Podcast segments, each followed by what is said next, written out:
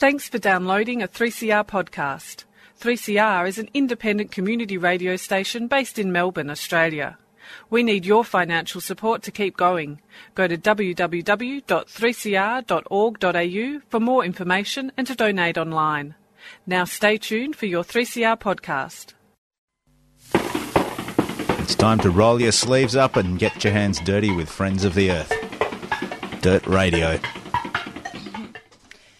Morning. You're listening to Dirt Radio on 3CR Community Radio, 855 AM on your radio dial. This show is sponsored by Friends of the Earth and broadcasts from Naarm in the Kulin Nations, also known as Melbourne, Victoria, where sovereignty was never ceded.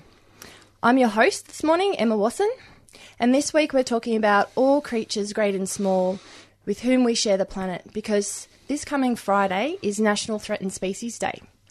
And it was on this date, September 7th, 1936, that the last known thylacine died in Beaumaris Zoo in Hobart. 82 years on, this date is a national day of reflection on the plight of Australian threatened species, but also it's a date to celebrate the work of threatened species recovery. And um, without some kind of intervention, 21 local species could disappear within the next decade in southeastern Australia. These species are on the brink of extinction due to a range of threats. But one very real threat is the sheer fact that most of us don't even know these species exist, let alone how to prevent their final demise. So, with me in the studio this morning to shine the spotlight on one of these lesser known species is Dr. Terry Mulhern. He's the Director of Teaching and Learning at the Department of Biochemistry and Molecular Biology at Melbourne University. Good morning, Terry. Thanks for spending some time with us. Good morning, Emma. Thanks for having me on. It's a pleasure. So, firstly, you've been doing uh, some research into the identity of the largest freshwater invertebrate in the world, Tasmania's giant freshwater crayfish. And sometimes you hear it referred to as a lobster. Can you paint a, a picture of uh, what this what this creature looks like?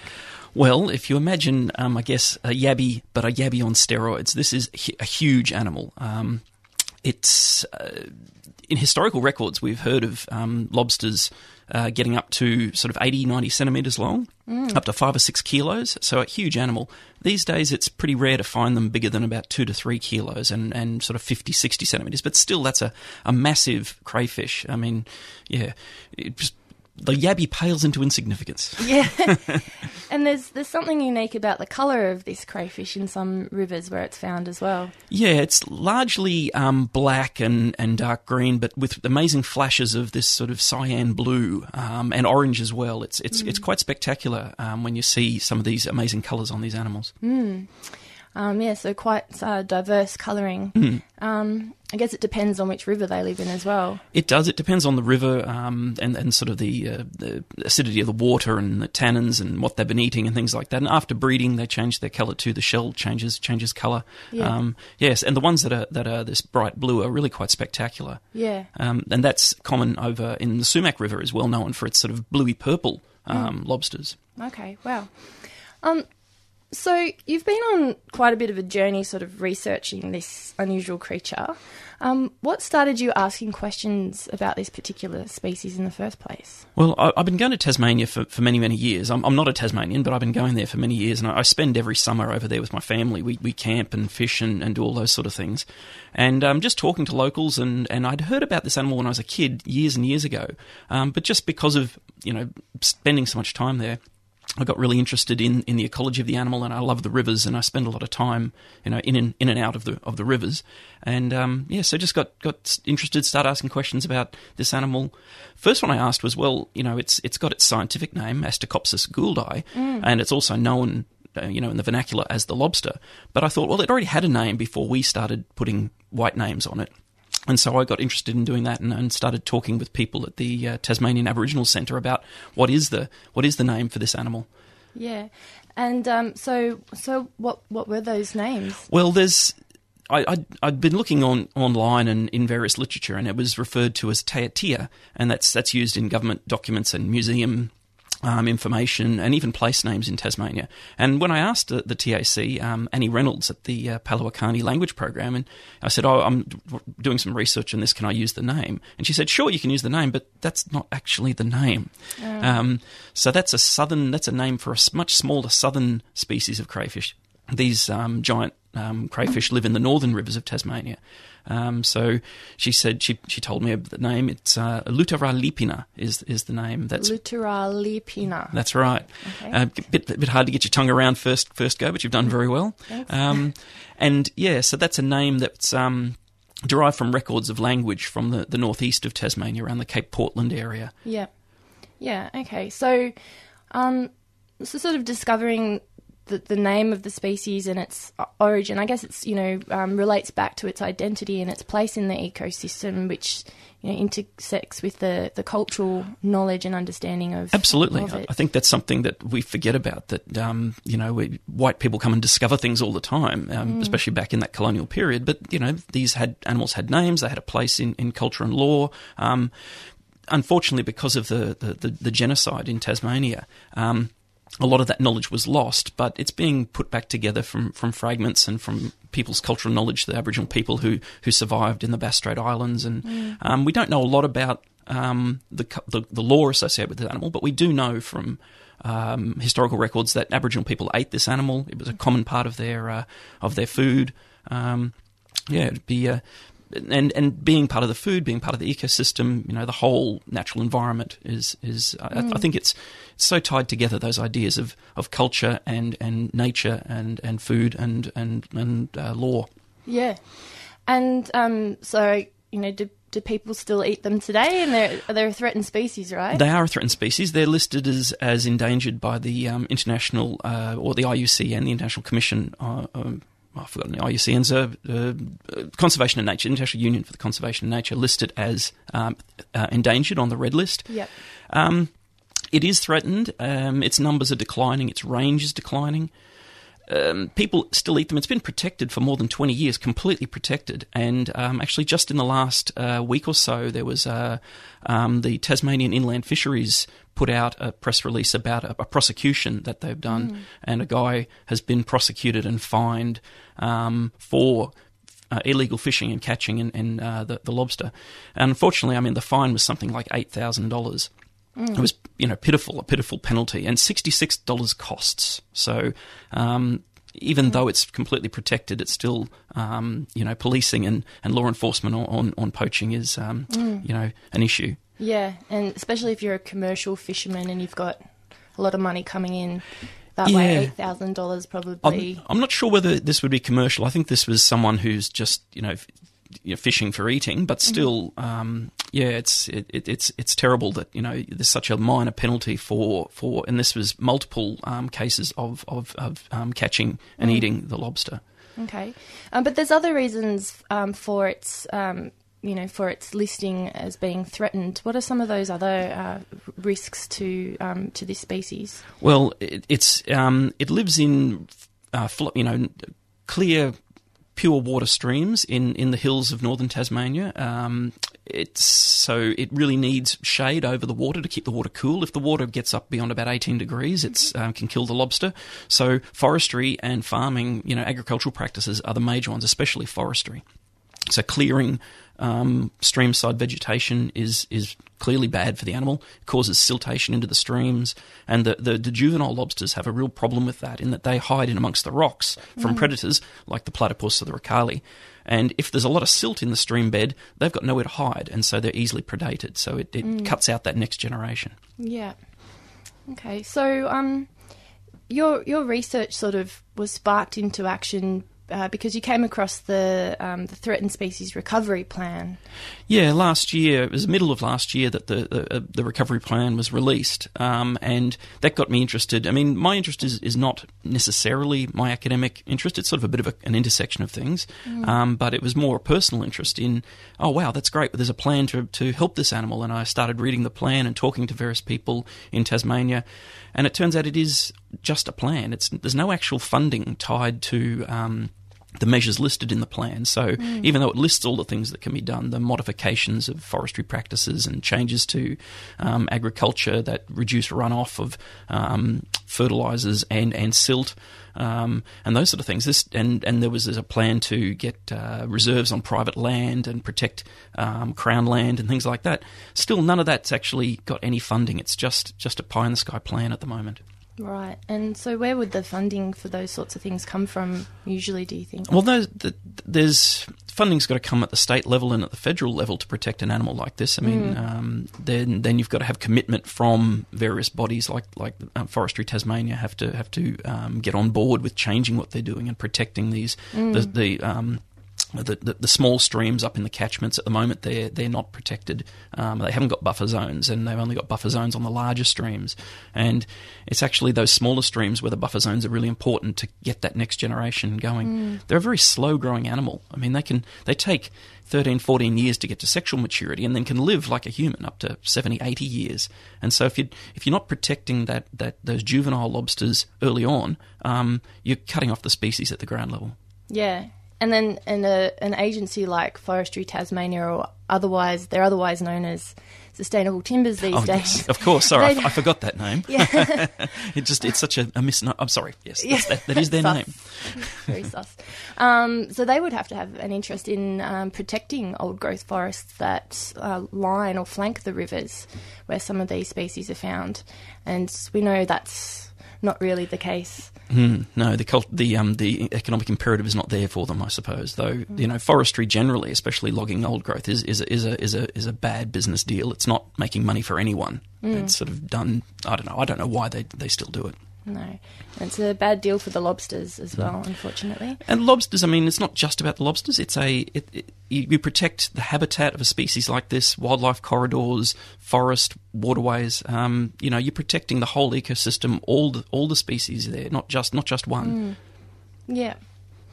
Okay, so um, there's something coming up at uh, your university, Melbourne University, this week on um, National Threatened Species Day on Friday. Um, you've got you've organised a, a symposium. Um, can you tell us a bit about that?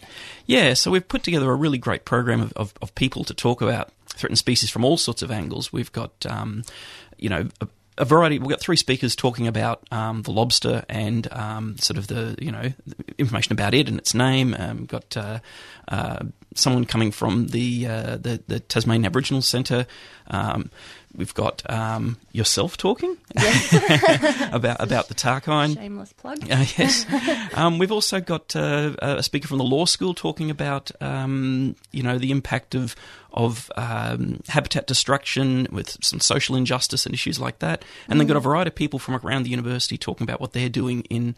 Um, biodiversity, threatened species recovery, um, biodiversity on campus. We've got all sorts of things happening in, in the in the symposium. It's going to be a great afternoon. Yeah, yeah, and uh, we'll be. I'll, I'll be bringing um, the the giant uh, snuff puppet Asta Copsis Guldi.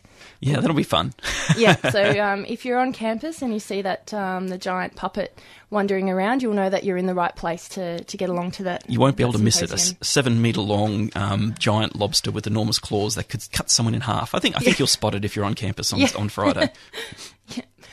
All right. Well, thanks very much, Terry, for, for joining us. Um, we'll put all those links up on the Dirt Radio website um, when we upload the podcast. Um, so yeah, so you can find out more more about that. Um, we'll be back after a short uh, community service announcement. 3CR is in the running to receive nearly $100,000 to help us retrofit our station for greater accessibility. That means better handrails, doors, taps, ramps. and more to provide improved access for everyone. But we need your support. Do you live within five kilometres of the station at 21 Smith Street, Fitzroy? If you do, you're eligible to vote for us. Our project is part of the Victorian State Government's Pick My Project scheme. And you can jump online and vote for 3CR's Community Radio Accessibility Project by going to 3cr.org.au. It's only with your vote that we can receive this important funding to make our station more accessible.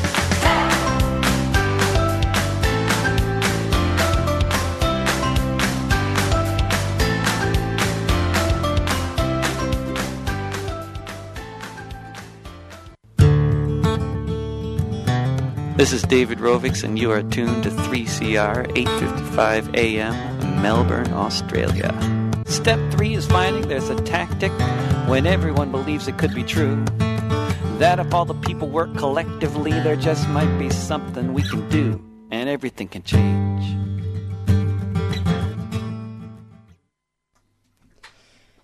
Right, you're back, um, or we're back on 3CR. So we were just um, listening to uh, Dr. Ter- Terry Mulhern from the Department of Biochemistry and Molecular Biology at Melbourne University.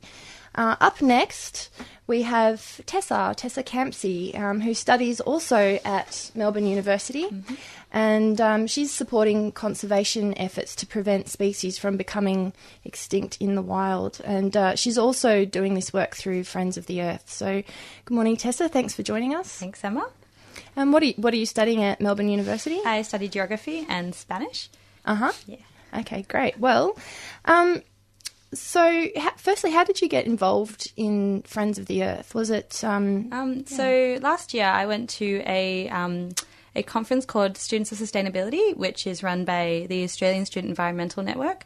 Um, and so I went to a workshop run by um, uh, Ed Hill, who is from GECO. Um, oh, they're throwing in a lot of things there. Um, about the deforesta- deforestation um, happening in Victoria, and it just sort of blew my mind because I spend a lot of time out in the forest. Um, I've always loved going hiking, going camping, and um, the way you feel so small when you're surrounded by all these incredibly old trees, and the fact that we could just rip these out of the ground um, was quite confronting. And so, yeah, that from then I started getting involved with the Forest Collective. Yeah? And um, and so you've uh, through some of your research, you mentioned a paper that you'd read recently. Can you tell us a bit about that? Yeah, um, so David Lindenmayer from um, the Australian National University um, recently published a paper um, showing how if we continue logging our um, mountain ash forests, which are these incredible forests that we have here in Victoria, the most carbon dense forests in the world, they they're on the brink of ecosystem collapse. So they are at risk of going extinct, um, which really um, kind of touched me deeply because it's not just one species going extinct; it's this whole forest ecosystem just disappearing. Um, yeah. Um, so so what are some of the, the current forest conservation efforts at the moment? I understand there's um there's currently a blockade happening on the south, southern slopes of Mount Baw Baw. Yeah, so over the weekend, about 10 forest conservationists um, set up a blockade to stop some of some really high value forest in, on Mount Baw Baw um, from being logged. So um, there'd been some surveys there and they found some greater gliders, a koala, some yellow bellied gli- um, gliders. Yeah, and so in this area, I've, I've been in this area myself um, recently, and so they found a quoll there um, in the Mount Baw Baw area quite recently, and so there's been like a special protection protection zone set up, but it's really quite insufficient. Um, so um, quolls have an extraordinary large range um, of a home range of about five thousand hectares and can travel like over six kilometres in one night. Except when a quoll is found, they have to put a special protection zone there, which um, stops logging from happening in that area. Um, but it's only it's only about um, uh, 500 hectares, which is nowhere near sufficient. And um, yeah, so you can log you can log 500 hectares from wherever this quoll was found, um, which is just ridiculous. So this is why this blockade is being set up to um, yeah protect this habitat. Yeah, and um, so so has so the quoll was found, but people are taking community action to set up a blockade. So what happened when that quoll was found? Shouldn't there be a protection there already? Yeah. It, it was verified, wasn't it? It was a verified sighting. Yeah, yeah, it was a verified sighting. Um, and the funny thing is that you know it was celebrated in the media by by VicForests, which is the Victorian forestry body. Um, and they were celebrating it because like, oh, this shows that our management um, allows these native species to continue living in these areas that they log. But like, if that was true, why would they continue logging just two kilometers from where this quoll was found? Um, yeah, so um, that this is why we're agitating for the creation of a Great Forest National Park, which is this plan to um, to sort of create a connection between all the national parks that already exist in the Central Highlands. Um, yeah, so the state forests that exist between them can currently be logged, and if we uh, collect this all together in a national park, it'll yeah protect protect these areas. Um, so, can you tell us a bit about what the um, what the action uh, the blockade is seeking to highlight. It's uh, three months until the next state election. So, Mm. um, what are they calling for specifically? Um, so they're calling for greater action to um, to greater protection for threatened species and a reform in the logging industry um, because it's just it just decimates our forests um, and often um, uh, is involved in a lot of illegal um, illegal activities, so logging stream buffers or like I remember. So I was recently in Mount Baw Baw and um, they mark trees with an H for Mhm. habitat, which is the ones they're not supposed to knock over. But as they're driving the machinery through, it gets knocked over anyway. So you can see these incredible like trees with with um with uh, hollows for like which native species such as greater gliders and leadbeater's possums live in. Um, but they're just falling over anyway. It's like it's not it's unregulated, and so they really want the Department um, of Environment, um, Land, Water, and oh, what's the P stand for? It's gone.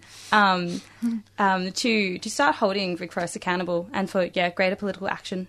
hmm Okay, and there's there's something coming up on Sunday as far as political action goes. Hmm. If people can't don't don't necessarily want to go to a blockade or something like that, um, what can they do here in Melbourne? Um, so this Sunday, um, Friends of the Earth, uh, GECO, and the Wilderness Society are putting on a Parliament of the Parliament, a threatened species Parliament. Um, so because our threatened species um, don't have voices which can be heard in Parliament, um, we are speaking for them. Um, so essentially, it's going to be a little bit theatrical. We're going to have um, um, people coming and representing um, our 88 politicians. So they'll have little masks, and they'll also be allocated a um, threatened species. And so we're going to be delivering a bill against extinction. Mhm. To yeah, so pr- providing a platform for these animals to actually have a voice in our parliament. I'm not actually going into parliament; it'll be in Treasury Gardens. But um, Mm. yeah, it'll there'll be music, masks. There'll, yeah, it'll be a good time. Okay, great. Um, yeah, it sounds like a very theatrical um, blend of of activism and art, Mm. and it should be pretty fun to get along to. We're trying to decide which politician to uh, allocate the cockroach. And I Okay. have quite a few, uh, which I reckon deserve that.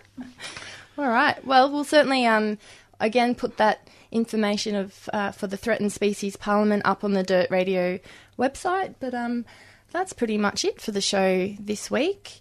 Um, unless there's anything else you wanted to add. Um, yeah, so um, just um, with the recent in, in the Mount Baw Baw area that Mhm. they uh, there's currently a blockade in. Um, so they found some greater gliders, and so they've been in the media a little bit recently Mhm. um, because there was an experiment conducted um, by Mm. Vic Forrest, which um, essentially was the it's been um, it's been compared to scientific whaling. So they go into the forest and they log it and see how many greater gliders survive. Um, and so it's not logged to the same extent that um, Clearfell or the um, like is done is done um, normally in practice, but so it's maybe sixty to eighty percent intensity. Um, and then if they continue to find greater gliders in there afterwards, um, they'll be like, oh, this shows that the greater gliders can survive logging, and so that means that they can get into um, into these um, areas with spe- special protection zones or special management zones um, and log those too. So Mm. it's totally abhorrent. Um, and yeah, we really need greater protections for our threatened, threatened species. So in East Gippsland, for example, if Mhm. you find uh, 11 um, greater gliders within one kilometre, um, you can get a special protection zone of, I think it's about 200 um, hectares um, over that area. Um, but if you only find 10, no, it doesn't count. Those those greater gliders, yeah, go ahead, log them, kill them, it doesn't matter. Um, in uh, in the Central Highlands, which is you know one hour out of Naarm um, or Melbourne, um, we we have nothing. We have nothing for greater gliders. Mm. Um, yeah, so it's totally insufficient. Mm. Yeah. So, and really, it comes down to the political will and, and community pressure to um, to make enough noise and create enough heat for those politicians that have the decision of of putting protections in place to. Um, you know, to really just keep the pressure on, and I think the event on Sunday is a good opportunity for people to do that and Mm. have um, have the voices of these species heard. Yeah, exactly. So yeah.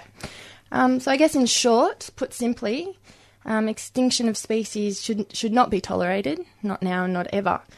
Um, so please come along to one of the events um, on National Threatened Species Day, either at the uni, Melbourne Uni, or uh, at Treasury Gardens on Sunday. And all that information will be on the Dirt Radio uh, website and podcast.